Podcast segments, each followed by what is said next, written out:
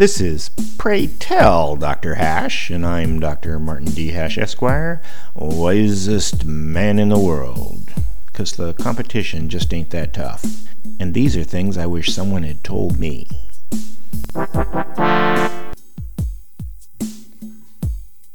Today's topic emigrating. There's lots of talk about immigration, spelled with an I, with millions of migrants wanting to come into the U.S. yearly. But there's also emigration, spelled with an E, from the U.S., where people go to live in some other country, usually because it's less expensive, but also to escape something politics, legal entanglements, family. The number is not very large, only 3 to 5 million total American expatriates, and many of those are only temporary.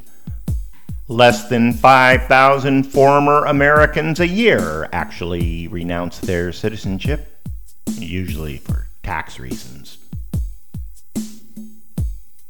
Retirees are the biggest immigrant cohort, with many choosing Central American countries as their final destination, often settling in some walled in white community living off their savings.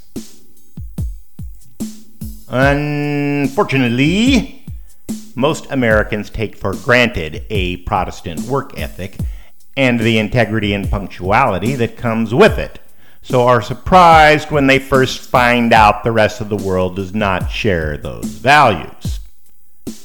The whole concept of so called white supremacy, conscientiousness, courtesy, ambition, is not a part of other cultures.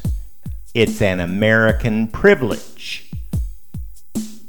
Many an aspiring U.S. emigrant spelled with an E, soon learns why there are so many aspiring U.S. spelled with an I immigrants.